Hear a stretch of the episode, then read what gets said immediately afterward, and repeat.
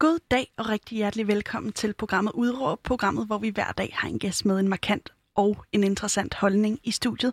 I dag er det dig, Mette øh, Løstøv Severinsen, siger det rigtigt? Helle, men ellers er det rigtigt. Og undskyld. Ja. det står endda lige her på mit papir foran mig. Ej, jeg er simpelthen så dårlig til navn, det må du undskylde. Øh, I dag skal vi snakke om øh, tøjindustrien. Vi skal snakke om det komplekse system, som omgiver det, og så skal vi snakke om menneskerettighederne. Fordi øh, du mener noget med det, og hvad er det, du mener? Jamen, jeg mener, at øh, hvis vi skal have mulighed for at overholde menneskerettighederne i tøjindustrien, så skal vi have mere øh, gennemsigtighed. Ja, og vil du, vil du lige øh, kort beskrive, hvad er det, du mener øh, mere konkret med det? Med gennemsigtighed, der mener jeg, at det, det skal være... Øh, øh, det er så langt fra os, al den her produktion. Øh, tøjproduktionen foregår øh, i den anden ende af verden mange gange. Øh, og der er øh, rigtig dårlige forhold, øh, som på en eller anden måde skal forbedres. Og, øh, og måden, man gør det, er blandt andet ved at eksponere dem og ved at vise øh, og tale højt om, hvordan forholdene er, og så også selvfølgelig om løsningerne og hvordan det kan blive bedre.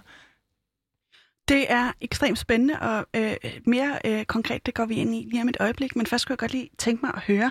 Øh, du kommer fra et, et, en organisation, som hedder Labor Actions. Vil du ikke lige fortælle, hvem er I? Jamen, Labor Action er en aktivistgruppe i Global Aktion, som er en, sådan en organisation, der samler en masse aktivistgrupper, øh, som arbejder med forskellige øh, emner, og både rundt omkring i verden, øh, og forskellige typer øh, områder. Øh, Labor Action har fokus på tøjindustrien og på de forhold, der er i øh, fabrikkerne, der hvor vores t-shirts og vores kjoler og alt det her bliver til. Så, øhm, så, så vi synes, der er, det er vigtigt at, at have fokus på det, fordi at igennem al den tid, det har været flyttet ud, øh, tidligere så syede jo vi jo vores tøj herhjemme, men det flyttede ud alt sammen i, i vores globaliserede verden. Øhm, og det har haft nogle, selvfølgelig medbragt, eller medført en masse jobs til folk langt væk, som de har rigtig meget brug for, og det er en rigtig positiv ting. Men øhm, forholdene er for dårlige, og det er de altså stadigvæk, selvom at der er blevet snakket om det her i rigtig mange år. Så vi, der, der er brug for at have mere fokus på det. Og I er en organisation, som øh, har politiske eller kommersielle interesser? Øhm, man kan sagtens sige, at vi har øh, politiske interesser, altså vi er ikke øh, partipolitisk øh, engageret på nogen måde, øh, men, øh, men vi er en venstreorienteret organisation, som øh, har venstreorienterede holdninger. øhm, og det er, øh, ja, for os at se, så er der en, en ulighed i verden, øh, og den er, øh, kan man være med til at sætte fokus på, øh, for med det formål selvfølgelig at, at gøre den mere lige. Mm. Øhm, ja. Så, så vi vil gerne mindske uligheden og øge solidariteten. Øhm, det er jo i eksemplet med tøjproduktion, så er det, det er sådan et godt eksempel, fordi det er tøj, som vi bærer på vores krop. Vi har alle sammen tøj på, øhm, og vi betaler det med vores penge. For, som forhåbentlig. Oftest. det. Øh, og vi betaler det med de penge, vi har tjent på, på ærlig og redelig vis. Øh, og så skal det her tøj, vi så øh, køber har på vores kroppe, det skal også være produceret på anstændig vis, og ikke på, hvad skal man sige, på ryggen af mennesker, der øh, knokler øh, alt for hårdt til en alt for lav øh, løn. Øhm, og der er du lidt inde på, på noget af det, vi også skal, skal bruge hele udsendelsen, øh, de her 55 minutter, vi har til rådighed, på at snakke om. Og det er jo øh, øh, tøjindustrien. Hvad er det øh, mere konkret, der er problemet med den? Mm, man kan sige, øh, øh, det kræver ikke særlig mange øh, færdigheder at sidde bag en symaskine og sy t-shirts. Øh, det er, øh, på den måde er det en, en stor fordel for de uuddannede, og derved øh, de, de mennesker, der ligger lavest i hierarkiet mange steder øh, ude i verden. Øhm, øh, øh, produktionslandet kunne være sådan et sted som Kina, det kunne være Bangladesh og Kambodja og sådan nogle steder. Men også Østeuropa, der er rigtig meget tøjproduktion også i Østeuropa, skal vi ikke glemme. Øhm, så, så det er en fordel sådan set, at, at tøjproduktionen er nem at gå til. Øh, det kræver et stort lokal, en masse symaskiner og så en masse mennesker. Og det er noget, der er tilgængeligt i de her lande. Øhm, men det er desværre også øh, kendetegnet ved, at øh, det ligger i lande, som, hvor der ikke hvad skal man sige, hvor øh, reglerne for ordentlig arbejdsmiljø ikke bliver overholdt. Og der er sådan en, øh, et behov for arbejde, som overstiger, eller hvad skal man sige, som gør, at de står sværere over for dem, der forhandler med dem, altså som er dem, der køber varerne. Det kunne være øh, virksomheder øh, fra Danmark, mm. tøjvirksomheder i Danmark, øh, som, som det skaber sådan en ubalance, som gør, at man ikke kan sige fra og ikke kan sætte sine egne standarder øh, i produktionen. Men, hvad, hvad vil det sige? Øh, øh, hele øh, tøj, hvad skal man sige, fashion brands og øh, tøjvirksomheder skal jo deres øh, grund til at være, det er for at tjene nogle penge. Øh, det, der kan selvfølgelig være nogen, der også har nogle andre grunde og gerne vil øh, skabe arbejde til folk, eller skabe en bedre verden, eller det kan være alt muligt forskelligt. Men, øhm, øh, men de fleste vil nok øh, have som, som grund, at de skal tjene penge. Øh, og det øh, er, er ikke noget galt med, men øh, når det bliver kombineret med en, øh, en situation, hvor den ene part har meget lidt magt, og den anden part har meget magt, så risikerer vi at være øh, der, hvor at der bliver, øh, at folk bliver undertrykt simpelthen på daglig basis i deres, i deres arbejde. Og vil du ikke lige sige, øh, øh, nogen, der har meget magt, og nogen, der har mindre magt? Jeg kunne godt tænke mig, at vi lige bliver øh, ved det lidt, fordi hvad er det, du mener, når du siger sådan? Øhm, når man skal have produceret sin t-shirt, for at tage et enkelt eksempel, ja. Så har man øh, en designer, der sidder måske i Danmark, og øh, de finder på, hvordan det hele skal se ud, og print og så videre, og så sender de en bestilling til, lad os sige, Kambodja. Mm. Øhm, og der er en øh, fabriksleder, som har en fabrik og har en masse ansatte. Øhm, og så går en forhandling i gang om, groft sagt, om øh, leveringstid og om pris. Og de to ting er afgørende for, hvordan forholdet er, når man skal sidde... Er kvaliteten en, ikke en ting, der... Jo, det er naturligt. Okay. Kvalitet og... Det er naturligt. Ja. Jo, helt sikkert nej. Det, det er selvfølgelig også en faktor. Ja. Øhm, så man skal, man, det forhandler man også kvaliteten, og så øh, leveringstiden og prisen. Øhm, så man har nogle selvfølgelig høje krav om kvaliteten, øh, nogle hårde krav om leveringstid, øh, og så har man nogle øh, hårde krav om priser. En helt naturlig forhandling, kan man sige, som der er i enhver produktion. Øh, problemet er bare, at øh, hvis man er for stærk over for den anden part, så øh, kan man forhandle sig til leveringstider og priser, som er har betydning for arbejdernes forhold. Det vil sige, at de for eksempel skal levere øh, for mange, altså piece raten er for høj, at de skal levere for mange stykker tøj. Piece raten? Øh, produktions... Øh... Ja, at man, at man skal levere for mange stykker tøj i forhold til, hvad man kan nå på en dag. Det vil give skabe øh, overarbejde. Øhm, hvis man ikke leverer, hvis man ikke gør det, man bliver bedt om af sin chef, så får man måske ikke øh, udbetalt den øh, bonus, man har brug for, for at kunne øh, leve et anstændigt liv. Og derfor har det igen at gøre med, hvilke lønninger der er i de her lande. Og det ved øh, tøjvirksomhederne i Danmark, kender til de her minimumslønninger, som selvfølgelig er øh, hvad skal man sige, noget, man skal overholde. Øh, men problemet med minimumslønningerne, det er, at de er meget lave i forhold til, hvad man har brug for, for at kunne øh, leve et anstændigt liv. Mm. Og så kommer vi ind på menneskerettighederne. Fordi øh, i menneskerettighederne øh, står der, at man øh, ved en fuldtids arbejdsuge, som i menneskerettighederne er 48 timer om ugen, der skal man kunne tjene nok til at kunne opretholde et anstændigt liv. Deri, hvad er det, vi har brug for sådan helt basis for at kunne klare os? Og det er et tag over hovedet, et sted at bo, man skal betale noget husleje. Så skal vi have noget at spise, øhm, både os selv og vores børn. Så øhm, skal børnene i skole. Der kan være nogle udgifter der, hvis man ikke bor et sted, hvor den slags bliver betalt. Øhm, så skal man kunne komme til lægen. Det er også vigtigt, at man har penge til at kunne dække det. Øhm, og så er det også meget vigtigt, at der er lidt til opsparing til uforudsete hændelser. Det kan være, øh, hvis øh, nogen i familien skal begraves, eller der kan være andre ting, som man ligesom ikke kan vælge fra. Øhm, så, så det skal en basisløn dække. Mm. Men hvis man kigger på, øh, hvad øh, de her udgiftsniveauer er rundt omkring i verden, og kigger på, hvad minimumslønningerne er, så ligger de alt for langt fra hinanden. Og det er ikke en hemmelighed. Det ved alle. Problemet er bare, at der er ikke nogen, der sigter mod at, at betale levelønsniveau niveau i deres, øh, når de bestiller deres varer. De sigter alle sammen efter minimumslønninger. Og du er inde på noget øh, ret, ret også spændende her, fordi øh, man kan sige, vi snakker om, om, om øh, virksomheder i Danmark, som øh, får tøj produceret i øh, det, man øh, moderne sagt vil kalde det globale syd. Ikke sandt? Øh, øh, men jeg kunne godt tænke mig, hvem er det, der har ansvaret i den her øh, konstellation? Fordi øh, det lyder jo som en ganske almindelig forhandling. Øh, hvor er det, du synes, ansvaret ligger? Øhm, I og med, at, øh, at vi har en, øh, en... Man kan tage et eksempel herhjemmefra. Øhm, hvis man øh, for eksempel øh, får bygget en skole, mm øhm, så er man øh, bygherre, og man øh, øh, sørger for at, at øh, bestille de ting, der nu engang skal være der. Der er en række øh, lovkrav om sikkerhed og om øh, der er noget med øh, plads, hvor meget plads der skal være i forhold til, hvor mange børn man tænker, der skal være inde i den her skole. Der er noget med brændslukker, der er noget med øh, alt muligt forskelligt. Det er ikke noget, du selv som øh, bygherre står for. Du hyrer nogle leverandører til at, at levere forskellige ting.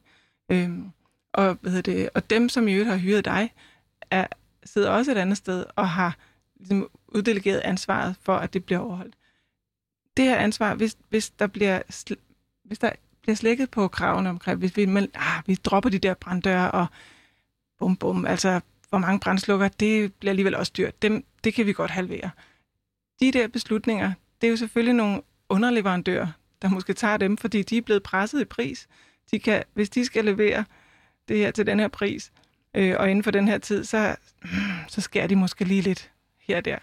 Det er i sidste ende kommunen, der har bestilt dem, der har ansvar for, at der bliver leveret det, som loven siger, der skal leveres. Sådan er det her hjemme. Ja, og når vi så pludselig krydser grænser, og vi sidder her og bestiller, men øh, dem, der skal udføre øh, produktionen, de sidder et helt andet sted, så har vi pludselig et hul, et juridisk hul, hvor at man ikke er juridisk ansvarlig. Og det er problemet. I bund og grund, det er det, der skaber øh, øh, alle de her problemstillinger. Så vi mangler simpelthen, vi har en globaliseret produktion, mm. vi har øh, transport, og vi har kommunikation, der bare, det kører bare. Men vi har glemt at få opdateret vores juridiske systemer, sådan at man også kan være ansvarlig på tværs af grænser.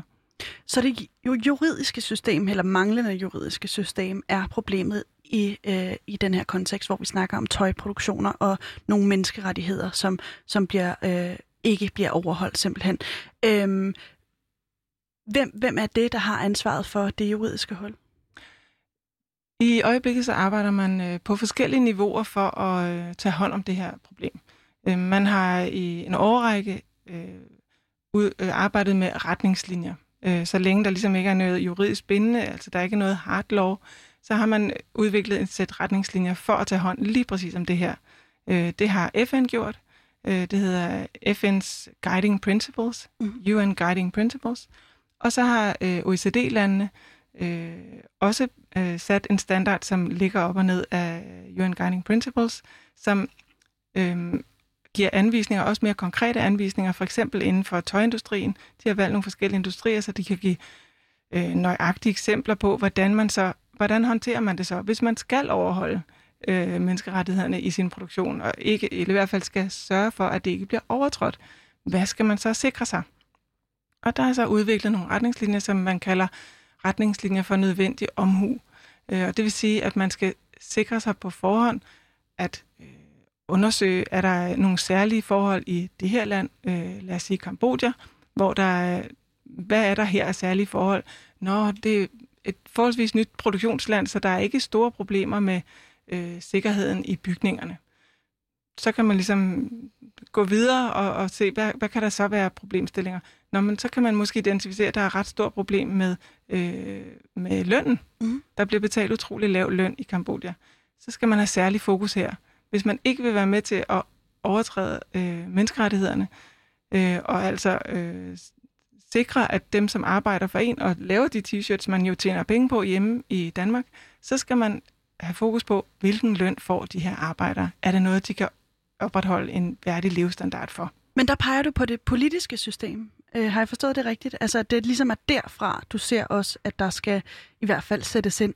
Helt sikkert. Altså, et er at bede øh, virksomheder om i, i retningslinjer, som er vejledende. Fordi om, det er at- sådan, det er nu, ikke også? Det er nemlig sådan, det er nu. Ja. Men, øh, og du kan også bede øh, hvad hedder det, forbrugere om at være særlig opmærksomme. Øh, men skal de så orientere sig i, hvad de særlige udfordringer er i Kambodja? Det, det er et for stort et krav, øh, ifølge, synes jeg, øh, og synes vi. Men, men derimod, så bør man sætte ind på en mere strukturel plan, og så skal man lave øh, lov, der gør, at man skal overholde de her øh, hvad forhold, sådan, så man ikke får overtrådt øh, menneskerettighederne. Og øh, det er det på, på det politiske niveau. Hvad med øh, firmaerne, der producerer tøj, og også forbrugere? Altså, hvordan synes du, at ansvaret ligger fordelt hos os? Og har vi, har vi et sådan? Ja, lige nu så har vi, hvad hedder det, men øh, spørgsmålet er, om det er rimeligt, at det skal ligge øh, hos forbrugerne. Øhm, man skal orientere sig i alverdens øh, mærker og labels og alt sådan noget. Det kan man i hvert fald gøre. Man kan også gå ind på hjemmesider og prøve at læse sig frem til, hvordan er mon, mon, den her øh, øh, stykke beklædning produceret. Øh, er det noget, jeg kan stå inden for? Er det noget, jeg vil lægge mine lønkroner i? Vil jeg virkelig gå rundt med dem? Det er på min krop. Øhm, men lige nu, som det er lige nu, så er det svært at komme videre i den proces, fordi der er ikke særlig meget information at hente. Og sådan som retningslinjerne siger nu, altså dem, som ikke er juridisk bindende, men bare vejledende, der skal faktisk... Det vil jo sige, at man, man kan ikke blive straffet for det. Det er ligesom bare en, en, en, en øh, opfordring, kan man sige. En, en sød opfordring, der siger, hey, please gå den her vej. Er det? Det er nemlig rigtigt, men alle forventes under alle omstændigheder at overholde dem. Okay. Øhm, Men du kan ikke blive straffet, nemlig, så er der ikke nogen konsekvenser, hvis du lader være. Lige præcis. Der er ingen konsekvenser. Det er den del, vi mangler. Der har været for, altså det her har kørt siden 11. Der har retningslinjerne været øh, klar. Så, så det er ikke fordi, det lige nu er en helt ny ting, som, øh, som kommer bag på de fleste hvad hedder det, producenter eller hvad, undskyld, virksomheder. Øhm, det er velkendt. Så vi er der nu, hvor at, øh, man kunne forvente, at, at de bliver overholdt. Øh, for alle er jo interesseret i. Det, du kan ikke spørge nogen, øh, som vil sige, at det er en underlig ting, at man har produceret de her retningslinjer, og hvad skal vi med dem? Og retningslinjerne gælder for, for hvem? De gælder så både for øh, lokalregeringer. Mm. Øh, de skal også sørge for at have systemer øh, på plads, som gør, at arbejdere for eksempel kan gå til en, øh, en anden, øh, der kan male for dem, øh, hvis de har et problem. Øh, de skal også tillade, at der er fagforeninger osv. osv. Helt systemet skal også være på plads der. Men det er lige så, der er lige så mange krav til øh, virksomhederne, som sidder i den anden ende af verden, altså her hos os, om at de skal sikre sig, at de undersøger, hvordan er forholdene, og hvis de ikke er øh, lever op til de øh, standarder, altså menneskerettighederne, så skal de søge at forbedre dem, og det skal de gøre inden for en rimelig periode. Og hvis det ikke kommer nogen vegne, så må de finde et andet sted at få produceret. Øhm, og de skal være åbne om det. De skal vise offentligt til øh, forbrugere og til øh, organisationer som min, som jo er særlig interesseret i at holde øje. Øh, men det, det skal ikke kun være information til os, det skal være ligge åben, siger OECD's retningslinjer. OEC- OECD's? OECD's. Ja, hvad er det for noget? Det er en, øh, hvad hedder det, en, en, en gruppering af øh, en, sådan en økonomisk samarbejdsgruppe af lande, øh, som, som Danmark også er med i. Og så det er sådan en, ja, en, øh, en, en, en, en slags klub, hvor vi er blevet enige om forskellige øh, spilleregler for, hvordan vi vil handle med hinanden. Og øh, jeg kunne godt tænke mig lige at spørge dig, øh, hvor er det her, i det, i det der øh, sidste, du nævnte, at øh, gennemsigtigheden, som du efterspørger, også kommer ind i billedet, eller, eller hvad betyder den for dig? Ja, lige nu og her, øh, sådan som det er nu, øh, hvor der ikke er nogen øh, konsekvens, øh, så er vi, står vi med den eneste mulighed, vi har for at vurdere, om vores t-shirt er produceret okay, det er, at vi så går ind på en hjemmeside hos en, en given øh, tøjvirksomhed. Og så der så skal vi kunne finde en, øh, en rapport eller en række rapporter om, øh, hvor vi kan se, om der er blevet, om der har været nogle sager. Har der været nogle overtrædelser? Øh, har også øh, både i konkrete tilfælde, hvor der har været et eller andet problem. Selvfølgelig vil der opstå problemer. Mm. Det, vi forventer ikke andet. Men det vigtige er, hvordan man håndterer det. Øh, har man rent faktisk øh, sagt, åh, oh, det accepterer vi ikke ifølge vores øh, standarder, så, så, så skal der betales en ordentlig løn. Vi vil gerne se at forbedre det inden for en rimelig tidsramme. øh, som er angivet. Gjorde man så det? Ja eller nej? Øhm, og hvis ikke, jamen, hvad skete der så? Så det er på en eller anden måde, øh, det du efterspørger, det er en form for, øh, øh, hvad skal man sige, manual for, hvordan virksomheden håndterer at øh, komme uden om den her, det her brud på menneskerettigheder, som eksisterer. Er det rigtigt forstået?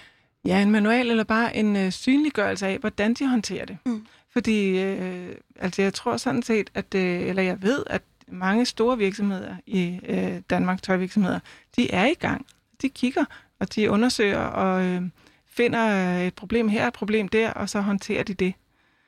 Det er bare helt usynligt for mig, hvor de har gjort det, så jeg, jeg må, altså, jeg og forbrugerne må ligesom stå tilbage med, til synlædende er der absolut ingen undersøgelse, fordi vi kan intet se, vi får ingenting oplyst, hvis vi kigger i deres årsrapport eller deres øh, CSR-rapport eller noget i den stil, så er der, så er der kun meget øh, sådan øh, overfladebeskrivelse af, at, at de sørger for at gøre det bedste, de kan.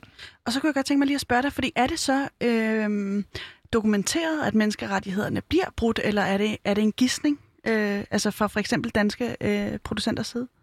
Vi øh, samarbejder med en, en sådan større organisation, eller et større netværk af organisationer, der hedder Clean Clothes Campaign. Og de arbejder kun med tøjindustrien, øh, og har kontakter ude i alle de her producerende lande, og bliver notificeret, hvis der er en overtrædelse. Øhm, så, øh, og laver også undersøgelser selv og går ud og, og, og spørger øh, arbejder på, på fabrikker. Så der er en, en lang, lang, lang række øh, hvad det, beviser på, at der er overtrædelser øh, hele tiden. Er det et stort problem? Det er et kæmpe problem. Det er, det er et strukturelt problem, øh, som skal løses strukturelt, men det er også et problem hver dag for mennesker, som går på arbejde i alt for mange timer, og som tjener så lidt, at de simpelthen øh, skraver sig gennem øh, tilværelsen. Og hvorfor er det, at, øh, at jeg øh, skal interessere mig for det her, synes du? Fordi jeg synes, det er for dårligt, at øh, vi ikke... Øh, at vi, vi, skal, vi skal have det her tøj. Altså, vi kan jo selvfølgelig også bruge, øh, købe genbrugstøj, men det bliver jo produceret. Mm. Øh, jeg vil ikke være med til at understøtte en industri, der er så undertrykkende for så mange mennesker. Jeg vil have lov til at have mulighed for at med ro i sindet kunne købe de produkter, øh, som jeg har lyst til. Og øh, jeg kunne godt tænke mig, at vi lige snakker om... Øh, nej, ved du hvad, jeg starter lige et andet sted. Fordi jeg siger lige goddag og velkommen, hvis du lige er hoppet øh, ind i radioen. Det er du ikke, men øh, tændt for den. Så øh, vil jeg sige velkommen til programmet Udråb, hvor vi hver dag har en gæst med en markant og en interessant holdning. I studiet i, i dag er det dig, Helle øh, Løvstø. Severinsen. Mig er navne. Øh, det kan blive snakket lang tid om.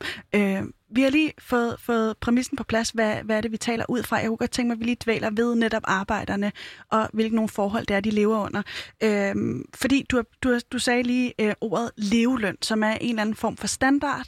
Vil du ikke lige beskrive, hvad, hvad, er, øh, hvad vil leveløn sige? Jo, leveløn, det er øh, den løn, man skal forestille sig, man ville skulle have for sin øh, fuldtidsarbejde, øh, hvis man skulle kunne dække sine basale behov for øh, et sted at bo.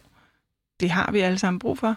Øh, nok at spise, så vi kan opretholde vores øh, liv og ikke øh, blive syg. Mm. Øh, øh, mad også til vores børn. Og, øh, og lægehjælp og de ting. Lægehjælp og skolegang, og, og så også lidt til opsparing, fordi ja. der er uforudsete ting, der sker. Okay, så det var liv. faktisk det, du be- beskrev øh, øh, tidligere. Jeg kunne godt tænke mig lige at høre, øh, gælder den her leveløn, øh, som er en eller anden form for standard, gælder den for alle, eller hvad?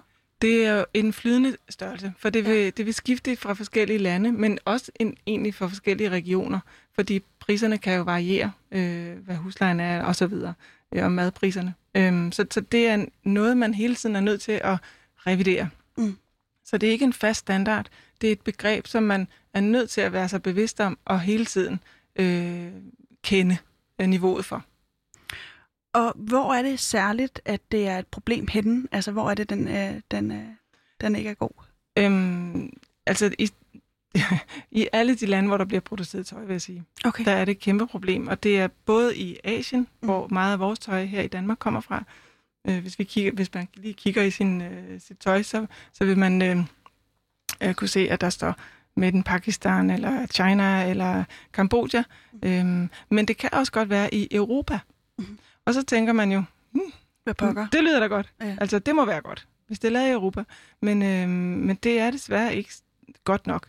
Øh, der er virkelig, virkelig lave lønninger i, øhm, på de europæiske tekstilfabrikker. De ligger jo så ikke i Tyskland eller Danmark. Der er meget, meget lille produktion her. Men de ligger i Østeuropa. Og i Østeuropa, så har vi altså nogle niveauer, der... Øh, øh, ja, altså for eksempel øh, et, et, et af de bedre steder, det vil være øh, i Kroatien, hvor, de, hvor minimumslønningen udgør 40 procent af levelønnen. Så kan man jo selv regne ud. Okay. Det er så for 48 timer om ugen. Så for 48 timer om ugen, så har de ikke råd til de her basale ting øh, med at komme til lægen og have tag over hovedet, få mad på bordet og sponsorere deres barns skolegang og lave en lille opsparing. Det, det, det, de når ligesom 40 procent af vejen, men de når ikke den hele. Ja. Øh, hvad har det af konsekvenser for dem, som, som arbejder de her steder? Øh, Det vil betyde, at man øh, tager overarbejde, øh, og ikke bare sådan indimellem, men på helt fast basis. Øhm, så det man er måske ude og arbejde øh, 80 timer om ugen, hver uge, hele året, øhm, og er alligevel har svært ved at, at skrave penge nok hjem. Øhm, så man lever øh, en, en meget fattig tilværelse øhm, og arbejder alt for meget. Er der nogen, der særligt går ud over det her? Altså øh, social klasse, øh, køn, øh, etnicitet, øh, sådan noget? Altså, det er jo familier, der bliver ramt af det her. Øhm, det er det. Øh, det er ofte kvinder, der arbejder på tekstilfabrikkerne. Øhm, så, så det er dem, der ligesom sidder i de her mange timer hver dag. Det er det. Det er overvejende kvinder, der arbejder i tekstilindustrien. Øh, men det er jo deres familier, som er afhængige af deres indkomst, så hele familien mærker jo selvfølgelig det her. Øhm, men jo, øh, kvinder og øh, forholdsvis unge kvinder, fordi man holder heller ikke så længe til at kunne arbejde så mange timer om dagen. Øhm, så så det, der er ikke der er ingen senior øh, på, øh, på hvad fabriksgulvene. Og hvordan, hvordan, øh, hvordan ser deres liv typisk ud, øh, set med dine briller på? Det kunne ofte være, at øh, de flytter til byen, hvor der er job at få, hvor de her store fabrikker ligger. Øh, og de, deres, resten af familien er måske tilbage i landsbyen, et eller andet sted længere ude på landet. Øh, så de forlader deres børn, øh, som de jo ikke kan passe, når de er på arbejde hele tiden. Så øh, kan de passende bo enten på fabrikken, hvis der er nogle mm, overnatningsfaciliteter der, øh, eller også deler de værelser med flere andre arbejdere. Så de lever måske på et øh, øh, lille bitte værelse, et eller andet øh, to gange tre meter, så lever de måske fire kvinder der, øh, og laver mad sammen og, øh, og arbejder sig ellers det meste af tiden. Øh, og i går, da vi talte sammen, og vi lige lavede et forinterview, der beskrev du også, at de ofte låner penge. Vil du ikke lige prøve at beskrive, hvad, hvad, hvad går det ud på? Jo, der er jo en... Hvis man tager afsted til øh, byen for arbejde, så er det jo, om man forlader familien, så er det jo blandt andet for at kunne øh, tjene nogle penge til familien hjemme derhjemme. Øhm, så man skal jo sende penge hjem, øh, og så skal man også øh, overleve selv, så man skal jo betale noget husleje osv. Øhm, og det, det dækker, vi har jo lige set udregningen, øhm, hvis vi nu for eksempel, vi kan også øh, tale øh, Kambodja, der er, det, der er vi helt op på 46 procent øh, dækker øh, minimumslønnen af levelønnen. Men ikke desto mindre, du kan ikke arbejde dobbelttid, altså hvis du siger 48 timer gange to, altid. Øhm, så du vil simpelthen løbe ind i, at du ikke har nok penge. Og hvad gør du så? Du skal jo betale den husleje. Du skal jo have noget at spise. Du kan selvfølgelig, det kan du skrue lidt op og ned for, men øh, der er nogle ting, der skal betales, også lægehjælp og så videre. Det skal jo lægges penge. Så låner du. Og hvem vil låne dig penge? Du har øh, ikke særlig mange, kan man jo roligt sige. Et oplagt sted at låne, det er hos fabrikken. Så det er ofte det, der sker øh, for arbejderne. De låner penge af fabrikken. Og måden, de så kan betale tilbage på, det er ved at, øh, at blive trukket i løn, kan man sige, måneden efter det er en nem måde at, at hive øh, sådan en, øh, et, et udlån hjem på igen. Så der kan være arbejdere, som står med en månedsløn, en udbetaling, som er så frygtelig lille, at, øh, at, at de ikke, nærmest ikke kan se nogen udvej for sig selv. Og er det muligt for dem at, at komme ud af den der øh, gældssituation, øh, som du ser det? Det kan virke helt håbløst. Altså, jeg, der vil være mange, som ikke har mulighed for at komme ud af den. Øhm, så sidder de jo ligesom fast der. De kan ikke sige op. Øhm, de må sige ja til at tage det overarbejde, der er. Øhm, de har ikke nogen mulighed for at, øhm, at slå i bordet og, og, sige, øh, og kræve bedre forhold. De er virkelig låste. Og man kan jo godt tænke, øh, hvorfor dævlen lægger de ikke bare deres liv om? Altså, hvorfor finder de ikke noget andet arbejde, hvor de øh, er bedre stillet? Øh, hvad tænker du om det? Mm, det er jo kvinder, som øh, netop ikke har nogen uddannelse. Det er derfor, de kan få et job her, eller det er derfor, de tager de her jobs. Det er ikke øh, eget valg, men øh, det er en det, det, det er en position, de er havnet i, uden at have, have taget det valg. De står i en helt anden øh, valgsituation, end man gør i Danmark, hvor man øh, som udgangspunkt får en uddannelse, og, og derfra kan vælge. Øh, og der er mange ting at vælge imellem, og den mulighed har de ikke, hvis de ikke kommer med nogen uddannelse. Så har de deres øh, arbejdskraft, deres timer, øhm, og det er ikke mange steder, man kan øhm, vælge sig, vælge, og, og ikke mange nødvendigvis særlig gode steder, man kan vælge at, at lægge det, man så har tilbydet. Når du siger, at menneskerettighederne overskrides for de her arbejdere, er der så tale om, øh, altså hvor, hvor grælt står det til, det det, jeg prøver at, at finde ud af. Er det sådan, at nogen mister livet på det her, eller, eller hvordan ser du det? Øhm, i, I Kambodja har vi set øhm, nogle, en, en del øh, situationer, hvor folk er, fordi de arbejder så mange timer, øhm, og ikke får pauser og får for lidt at spise, fordi de simpelthen ikke har penge til at, at købe ordentlig mad, øhm, at de besvimer. Øhm, og det er i, altså i hobetal. Altså de er, deres, deres øh, sundhed er virkelig presset. Øhm, de falder ikke nødvendigvis døde om, men, de, men det indikerer, at, at de har simpelthen, de er presset til det yderste. Øhm, og jeg synes, en, en, jeg læste en, en, et citat fra en rapport på et tidspunkt, som kom fra Kina, hvor nogle aktivister øh, baseret i Hongkong øh, havde... Øh, måden, de ligesom havde lavet research på, det var ved at, at simpelthen tage jobs, uh, undercover jobs på fabrikker inde i Kina. Fordi ellers er det jo ret svært at få uh, noget som helst uh, viden om, hvordan tingene foregår i Kina. Um, og, og fra den her specifikke rapport er der et citat, som jeg simpelthen bare ikke kan glemme, som var, en øh, fabrik, hvor der bliver produceret H&M-tøj, øhm, og øh, de har fået en kæmpe ordre på tanktops, altså en, en slags... En top. ja, lige præcis, som man måske på mange måder kunne tænke, livsnødvendigt er det måske heller ikke, men deres øh, ordre var, øh, skulle leveres dagen efter. De havde kun nået, hvis jeg husker ret, jeg tror det var faktisk 20 procent, noget det lag af ordren. Og øh, repræsentanten for H&M kommer ind på øh, fabrikken og kigger på den linje, hvor de sidder, altså hvor de laver alle de forskellige skridt, der er i, i at sy sådan en tanktop. Øh, og manageren, fabriksmanageren, lover, at øh, han lover på sit liv, øh, at de vil levere til tiden. Og vi snakker, at de har en dag tilbage, og de mangler 80% af produktionen. De, altså, de skal jo knokle helt sindssygt, og de, det er bare ikke et liv. Og så for at producere tanktop, som måske i sidste ende ender med at blive taget af hylderne igen, usolgt, fordi der bliver produceret alt for meget. Det er så billigt. Hvis man, det ved vi jo, hvis vi går ind i øh, en fast fashion butik. Det er så billigt, at hvis man lægger tallene sammen, så kan man gennemskue, at det, det kan ikke lade sig gøre. Og det kan det heller ikke. Det kan ikke lade sig gøre. Mm. Øhm, og øh, meget af produktionen, den ryger altså på forbrændingen. Ja, det er jo sådan et helt andet aspekt af den her tøjindustri, fordi der bliver øh, brændt øh, noget tøj af en gang imellem øh, ganske meget. Er det ikke rigtigt, eller hvad? Jo, altså, øh, ja, vi har ikke kigget på nøjagtige mængder, men vi ved jo, at når, hvad hedder det, for at sådan en butik, den kører, og det er interessant at gå ind i den øh, ofte, så skal det den ikke se ens ud hver gang. Øh, man kan jo lave eksperimentet selv. Man kan jo bare prøve øh, en gang om ugen at gå ind i en øh, fast fashion butik øh, og se, om, om der er kommet nye varer på hylderne. Mm. Og så lige prøve at bemærke, hvor mange der må var i, i forvejen. Altså se, hvor meget er der egentlig. Og det hele bliver skiftet ud. Det er ikke sådan, at man så lader øh, halvdelen, som ikke bliver solgt, hænge. Øh, så tager man den nye kollektion og hænger op. Og hvad bliver der af den gamle?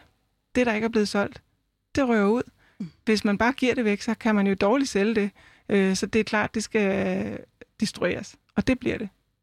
Og det er vel også derfor, det hedder fast fashion, går jeg ud af. Fordi man er gået fra to sæsoner årligt til omkring øh, en om måneden, eller sådan noget lignende. Der er en lang, lang række øh, sæsoner nu, eller hvad man skal sige. Ja. Øh, så det, det, vi er ligesom ude over begrebet sæsoner faktisk, for det, det, det handler om, at der skal være en ny oplevelse, når du går ind i butikken. Og du skal jo helst komme tit, så du køber noget tit. Øh, tilbage til arbejderne. Øh, de sidder fast i den her situation. Øh, de kan ikke øh, komme øh, frem eller tilbage. Øh, for mig klinger det af noget, øh, et begreb, der hedder modern slavery, som er moderne slaveri. Hvordan, øh, hvordan ser du på det? Er det er det, det, øh, er det, det eller hvad? Ja, det synes jeg helt klart, at der er meget, der... Øh, øh, at, at det, det begreb kan man godt bruge her. Øh, det er ikke så det er jo ikke øh, struktureret på den måde, som vi faktisk har set i andre tilfælde. Øhm, men hvis man tænker på, hvor lav en lønning og hvor meget de skal arbejde, øh, og hvor lidt mulighed de har for bare at gøre noget andet, så er det en, en type moderne slaveri. Øhm, der findes så desværre endnu mere grælde eksempler på øh, lige præcis den her kategori, som øh, vi i PT ser i Kina, og som øh, handler om øh, et folk, der hedder Ugurierne, som er, bor i en provins, der hedder Xinjiang. Øh, kæmpe provins, hvor der bor en masse mennesker.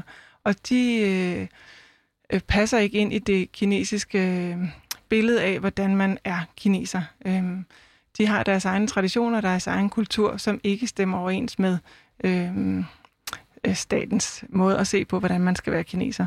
Så de øh, oplever nu at øh, blive sat i øh, uddannelseslejre øh, som er det pæneste ord, man måske kan finde. Øh, det vil sige kæmpe store lejre, der er blevet bygget, hvor de her mennesker bliver slusset ind, og så skal de ellers lære om øh, ægte kinesisk kultur. Mm. Og glemme deres egen. Øh, og ikke nok med det, de bliver også øh, brugt som arbejdere rundt omkring i hele det kæmpe produktionsapparat, som Kina jo er. Der er jo, altså, hvis man tager og laver en gennemgang af det, man har på lige nu, så vil man højst sandsynligt finde noget, der er produceret i Kina. Der er en kæmpe produktion af tøj og af øh, IT, af elektronik selvfølgelig, i Kina. Og der skal bruges mange arbejdere, og det skal være billigt. Det er det, vi lige har snakket om, og det skal bare gå stærkt. Så mm, ja, man kan sige, hvem kunne være bedre end øh, arbejdere, som i forvejen er øh, helt presset, fordi deres familie øh, bliver overvåget og måske endda holdt tilbageholdt i de her øh, uddannelseslejre som er, er omgivet af, af pigtråd, ikke? Altså, de, Nemlig. De, de, kan ikke, de kan ikke bare gå. Nej, de kan ikke bare gå. Nej, så, jeg minder måske mest alt om et, øh, om et fængsel. Det minder om fangelejre, det gør det. Og øh, det er en meget alvorlig problemstilling, problemstilling, som først rigtig sådan begynder at gå op for verden nu. Ja. Øhm, og der er nogen, der begynder at reagere, mm. øh, og det er på allerhøjeste tid, at, at der bliver gjort noget også på politisk plan, fordi det her er så kæmpe stort. Mm. Øh, rigtig mange arbejdere bliver sendt ud i hele Kina, øh, og man kan, man kan finde på nettet sådan nogle, øh, en slags øh, hvad skal man sige, salgsannoncer, hvor man kan købe 50 eller 100 øh, ogurier øh, ad gangen, øh, og de kan leveres hurtigt, og øh, de er hårdt arbejdende. Øh, og øh, Øh, med de ord vil jeg lige øh, til nye lytter byde velkommen til. wow, ja, så laver vi lige et stemningsskifte. Vi snakker om tøjindustrien, og det gør vi med dig, øh, Helle øh, Løvstø Severinsen. Øh, fordi du mener, at der skal være mere gennemsigtighed i tøjindustrien for at komme de her, øh, for at sikre menneskerettighederne for dem, der producerer det. Øhm, jeg kunne godt tænke mig, at vi lige taler om det her med, der er en lang historik med Vesten, som dominerer, hvordan Østen skal øh, øh, agere. Øh, vi har set det i slavetiden, og vi ser det i, i mange kontekster også nu. Øh, hvorfor skal vi som et vestligt land gå ind og dominere netop, øh, hvordan de skal håndtere deres egne arbejdere?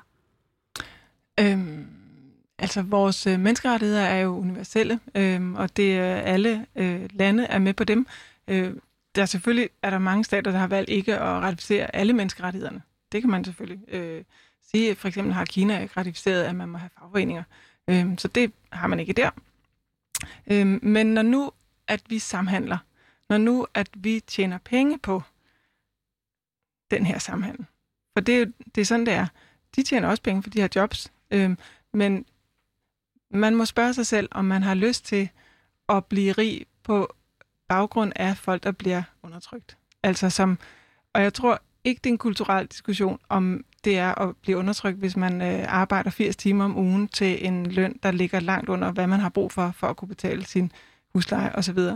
Øhm, der er vi ude over kulturelle forskelligheder. Det er undertrykkelse. Så derfor skal det selvfølgelig være noget, vi blander os i, fordi at vi er involveret. Vi bærer det på vores krop. Det kunne også være det, vi holder i hånden. Altså al vores elektronik, det er fuldstændig samme historie. Øhm, det, det bør vi ikke acceptere.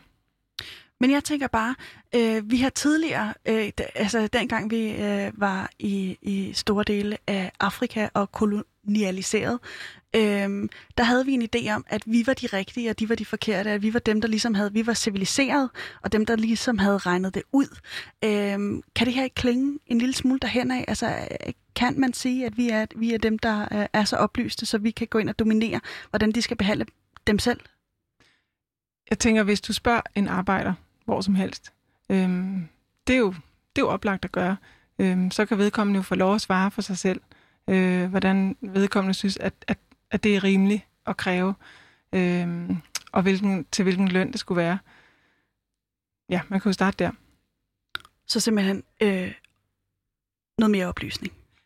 Jamen, altså jeg tænker, det er sådan en, Øh, det er en, det er en på en eller anden måde en, en omvendt måde at, at, at se problemstillingen. Øhm, jeg synes selvfølgelig heller ikke, at man skal øh, pådute folk og tro på noget andet, eller øhm, end, end de nu engang har valgt at gøre, og øhm, folk må leve deres liv, som de gør, men de skal bare ikke være på bekostning af andres øh, velfærd.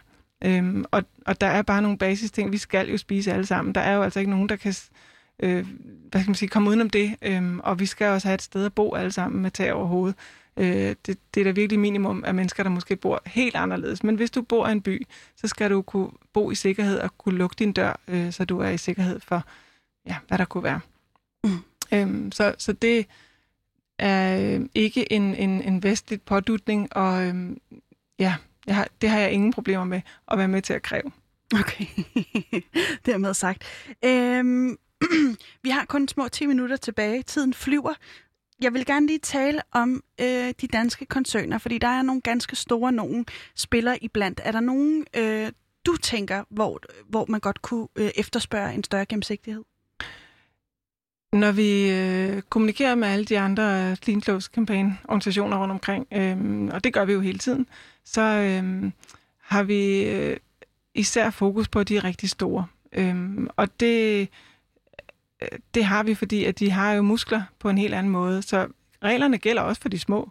Øh, så jeg synes selvfølgelig, at alle skal overholde dem. Men når vi i Danmark, der kan man ikke undgå, og det kan man heller ikke på europæisk plan eller verdensplan, at kigge på bestseller danske bestseller er gigantisk stor øh, og har et gigantisk stort ansvar. Altså hvis man er meget stærk, så skal man være meget rar. Øhm, og man, man og har også en historik med at producere tøj på en fabrik, som styrtede sammen for... Øh... Nej, hvad er det? Bestseller var ikke til stede på Rana Plaza. Øhm, det, så fik vi også lige det på Ja, lad os endelig slå det på plads. Ja. Så det fast. Øhm, der var to danske virksomheder, som fik produceret der, øhm, og øh, bestseller var ikke en af dem. Øh, jeg har taget kontakt til bestseller-koncernen, øh, og nu har vi lige fået min producer Maja i studiet. Øh, hov? Nej. Prøv igen. Det var da utroligt. Prøv nu. Ja, prøv den der. Der er lige lidt. Nå, nu ved jeg det. Var, var der lyd igennem nu? Jeg har simpelthen glemt at skrue op. det er, hvad der sker. Det er, hvad der sker. Ja. Øh, Maja, vil du ikke lige læse øh, bestsellers øh, svar op? Jo, øh, og hvis jeg sådan snubler lidt i nogle af ordene, så er det fordi, de bruger et, et relativt højt ligestal og en masse begreber, jeg ikke altid er vant til at formulere mig i. Så, dem, men nu prøver vi. Dem, dem får vi helle til at hjælpe os med bagefter. ja, det er godt. De skriver, vi har naturligvis due diligence-procedurer og processer, vi følger, og alt vores leverance, leverandørsamarbejde tager udgangspunkt i Bestsellers Code of Conduct.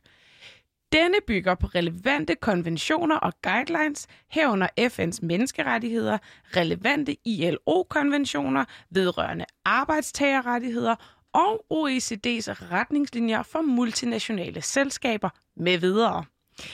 Disse relevante internationale retningslinjer, erklæringer og konventioner er derfor helt centrale for den måde, vi arbejder med vores leverandører på, og de krav, vi stiller til dem. Jeg lægger den lige her, så Ja, I har tak. den på skrift. Og tak, tak for kaffe. Øh, det var noget af et svar. Hvad, hvad tænker du umiddelbart om det hele? Jamen, øhm, jeg tænker, at, øhm, at det, det, jeg er glad for, at de har en code of conduct. Øhm, og, Som betyder? som er, øh, hvad skal man sige, en, en, øh, en sådan selvvurder, eller selvformulering af, hvordan man øh, synes, at baren skal ligge. Altså, hvordan vil man acceptere, at produktionen er øh, for ens øh, varer. Mm. Øh, så det, og det tager, det snakker om øh, løn, og det snakker om arbejdstid, og om folk må organisere sig, og om alle de her ting, som man øh, kunne risikere at overtræde Mm. øh, øh, ud i sin produktion. Ja. Så det, det formulerer man ligesom på forhånd, og det vil man i hvert fald ikke. Så, Så- det er en god ting. Så langt, så godt. Kan man købe bestsellertøj så med god samvittighed? Øhm, det ved jeg simpelthen ikke. Nej. Fordi øh, når jeg hører om nogle øh, sager, så er det jo gerne, hvis det er gået galt. Øhm, og de tilfælde, hvor det går godt, det hører jeg ikke om. Og det er en af og grund til, at jeg bringer det op, det er fordi, at en af, hvad hedder det, en af de principper, der er i OECD's retningslinjer, det er, at man skal fortælle som virksomhed om, hvordan forholdene er i øh, produktionen. Og man skal også fortælle, hvis der er noget, der har, er gået galt. Øh, både hvis det er en sag, der har været gået galt, og man så håndterede den, og det gik godt. Øh, det skal man fortælle om. Man skal også fortælle, hvis der er en baserende sag.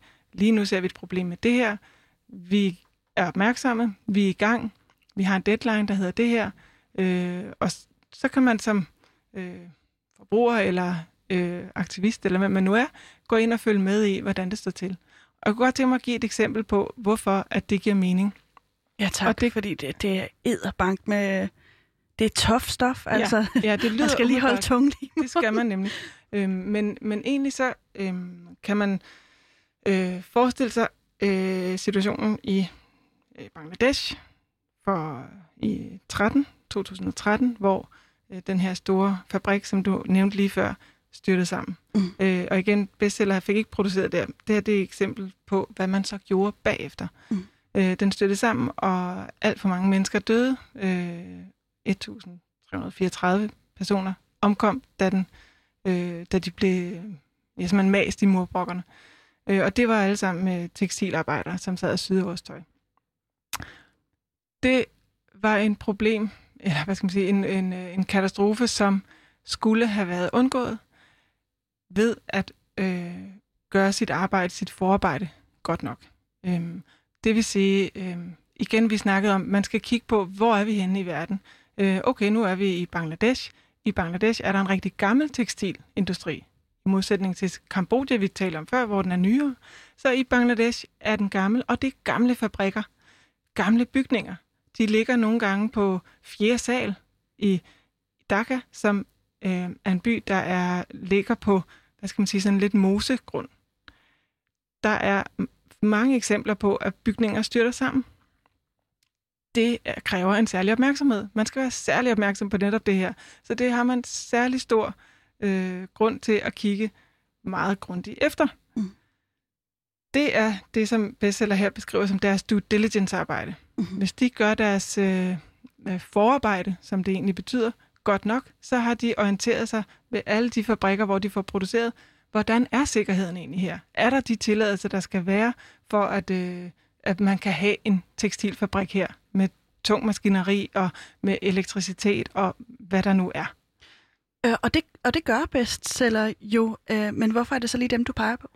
Jeg peger, øhm, min eksempel med Rana Plaza, det er, at nu hvor den så styrtede sammen, så det var et wake-up call uden lige, i hvert fald lige i Dhaka, øhm, øhm, hvor at det man gjorde, det var at sige, okay, nok er nok, nu er det sket for mange gange, og det her, det var øh, så stor en ulykke, at nu kan vi ikke lukke øjnene mere. Det vi gør, det er, at vi øh, går sammen, alle brands, øh, 1500, rigtig mange, næsten hele den produktion, der nu er i Bangladesh øh, på tekstilområdet, gik sammen, blev enige om at øh, øh, få tjekket alle de her fabrikker. Og det var øh, eksterne hvad hedder, kontrollanter, som kom ud og tjekkede elektricitetsforhold, øh, strukturel sikkerhed, altså om bygninger kan stå eller ikke, og ikke der sammen, øh, og, og nødudgange og den her slags. Øh, og de udformede så rapporter. Og man kan gå ind på en hjemmeside og finde alle de her rapporter. Og det er faktisk ret sjovt at gå ind og kigge. Øh, det er alvorlig læsning selvfølgelig, men det er øh, en tilgængelig rapport, man kan gå ind og se, når den her fabrik, som, hvad ved jeg, hvis jeg er et mindre produktion, øh, en mindre tøjvirksomhed, som har interesse i den her fabrik, så kan man simpelthen gå ind og se, er den blevet tjekket igennem? Ja, det er den. De har fundet de her, de her de alvorlige fejl, og de her mindre alvorlige fejl. Der er en plan, hvor de har valgt at gøre noget ved de alvorlige fejl først, og derefter de mindre alvorlige. Deadlinen er der. Den er ikke overholdt. Der er en ny deadline. Den er overholdt. Når jeg har læst det, så kan jeg jo trygt give mig i kast med en forhandling på den her øh, fabrik med, så har jeg gjort mit forarbejde. Så har jeg orienteret mig så grundigt, som jeg skal. Og det kan enhver forbruger også gå ind, hvis man kan se, hvor ens øh, varer er blevet produceret, hvor ens øh, tøj er produceret. Mm. Det er det, vi skal vide. Vi skal være oplyste. Det, det skal ikke være Og det er det, du efterspørger, for eksempel hos øh, kon- koncerner som bestseller? Ja. ja. Bestseller, og det er ikke kun mig, der efterspørger det, det er OECD, der efterspørger det. Ja. Man skal offentligt rapportere og dokumentere ens øh, due diligence-arbejde, altså ens øh, forarbejde og undersøgelse for, hvordan står det til. Er det også med henblik på, at man på et senere tidspunkt, når loven måske, måske ikke kommer ind, at, at, øh, at de her firmaer så kan straffes, eller hvad? Selvfølgelig, hvis man, øh, hvis man slet hvis man er hemmelig om, øh, hvad man gør, så er det lidt svært at tjekke, om man har gjort noget overhovedet. Øh, hvis man lægger frem, at man undersøger her og der, og alle ens øh, rapporter er røde, man har ikke gjort noget som helst ved at øh, løse problematikkerne, så er det oplagt, at så har man et problem. Øh, hvis de alle sammen er grønne, ja, så er det jo godt. Så det er jo godt. Men jeg tænker bare, som, for mig som forbruger, så kan det være enormt svært også at gå ind og gennemskue de her ting. Altså, kunne det være en løsning, at man lavede et, øh, hvad hedder sådan noget, et, et, et lille label, man kunne kigge efter, som øh, viste det her tøj, øh, der var det her fair trade-mærke, ikke? Altså, altså lidt ligesom vi jo har øh, smiley'er, når vi går ind i en restaurant, øh, så vi hurtigt lige kan se, altså der er faktisk blevet tjekket op her, øh, og det var godt eller mindre godt, øh, og der er en deadline for, hvornår det skal være godt, hvis det ikke var godt. Mm. Øh, det, er jo, det er jo en helt normal ting, det er vi jo helt vant til. Selvfølgelig skal vi også have det på, øh, på alle mulige andre produkter, hvor folks liv og levnet kan være i fare. Mm. Så øh, vi har kun lige en, en tre minutter igen, men jeg, jeg kunne godt tænke mig lige at høre dig. Øh, hvad er, altså, øh, hvis vi skal købe tøj med god samvittighed, og det øh, kan man så diskutere, fordi der er også helt klimaaspektet, som vi slet ikke har været inde over, som også, øh, øh, øh, eller hvor tøjproduktionen er en kæmpe sønder indenfor. Øh, hvis vi lige tager den ud af ligningen og bare ser på arbejdsforholdene, øh, hvad er det så, der skal til øh, helt konkret lige her til os at, at samle lidt op, øh, der skal til, før at vi, øh, vi kan købe tøj med god samvittighed, i hvert fald på øh, den sociale øh, front? Ja, Jamen, der skal, øhm, der skal binde lovgivning til, og det øh, bliver der arbejdet på i FN-regi, men nu faktisk også i EU-regi. Øhm, og det er en nyhed, og det er en fantastisk nyhed. Og øhm, allerede i 2021, det er meget snart, skal der forelægges et, ja, skal der forelægges et øh, lovforslag, som øh, tager hånd om de her ting. Som i stedet for at have det øh, frivilligt, så bliver det bindende. Og hvad, hvad kan man øh, som forbruger øh, orientere sig efter indtil da? øh, tja, det ved jeg ikke. Nej. Det, der, jeg har ikke noget godt svar. Man, jeg synes, man skal spørge øh, i butikken, når man øh, køber sit tøj. Så synes jeg, man skal spørge. Man skal ikke forvente, at man får noget svar, men jeg synes faktisk, det er vigtigt, at man spørger alligevel. Hør, at den her produceret, øh, hvor arbejderne har fået leveløn. Øh, fordi det, øh, nogle gange så bliver den slags spørgsmål faktisk ført videre til øh, ledelsen. Øhm, det har vi været ude for, øh, at blive ringet op af en af de allerstørste, gigantiske øh, hvad hedder det, virksomheder, som er spansk, øh, hvor vi øh, bad folk om at sige det inde i butikken, og dagen efter blev vi ringet op, og vi hører, at de har stået her på gaden, og ved det, det er vi jo meget interesseret i at snakke videre om. Ja. Hvad, gør, hvad gør du selv ganske kort, øh, lige inden vi slutter her? Jamen, Hvordan køber øhm, du selv tøj? Altså, jeg har virkelig fået svært ved at gå i tøjbutikker. Men har, det har, haft du har tøj på, ikke? Jeg har tøj på, så hvad hedder det, jeg har en, en noget brugt tøj, og så har jeg en, en en øh, det er min, min bluse, øh, og så har jeg en nederdel, som er øh, øh, meget gammel. Med de ord siger jeg tak for i dag. Tusind tak, Helle Løstøv Severinsen, fordi du kom. Det var en fornøjelse at have dig i studiet. Min producer var Rakkerpak. Øh, nej, undskyld, min producer var Maja Bader, og produktionsselskabet er Rakkerpak Productions. Jeg hedder Pauline Kloster,